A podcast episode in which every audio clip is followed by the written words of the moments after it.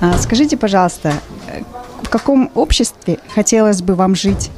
э, жить вам и вашим близким. Хотели бы вы жить э, в созидательном обществе, где медицина и образование совершенно бесплатное и очень выс- высокого качества? Конечно, хотелось, потому что у нас есть дети, которые растут, хотят, чтобы в нашей стране все было благополучно, чтобы все были здоровы. Конечно, хотелось, чтобы было такое общество.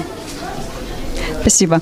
Хотели бы вы жить э, в таком обществе, где каждый человек на планете работал бы 4 часа в день и 4 часа в неделю, получал достойную зарплату, то есть это средняя или высокая, э, отпуск и полный социальный пакет?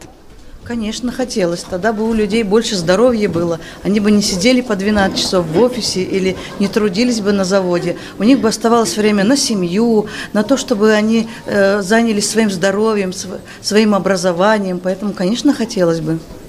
Спасибо большое. А скажите еще от себя, что бы вы добавили для того, чтобы ну, такое созидательное общество мы бы могли... То есть, э, что бы вы добавили такого, чтобы... Ну, от себя, кроме вот тех пунктов, которые я обозначила, чтобы наше общество стало более счастливее. Ну, мы, наверное, хотим сказать, что все надо начинать с себя, а потом уже говорить о том, что вы должны для нас сделать.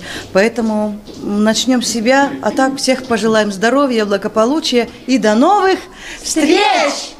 Спасибо большое.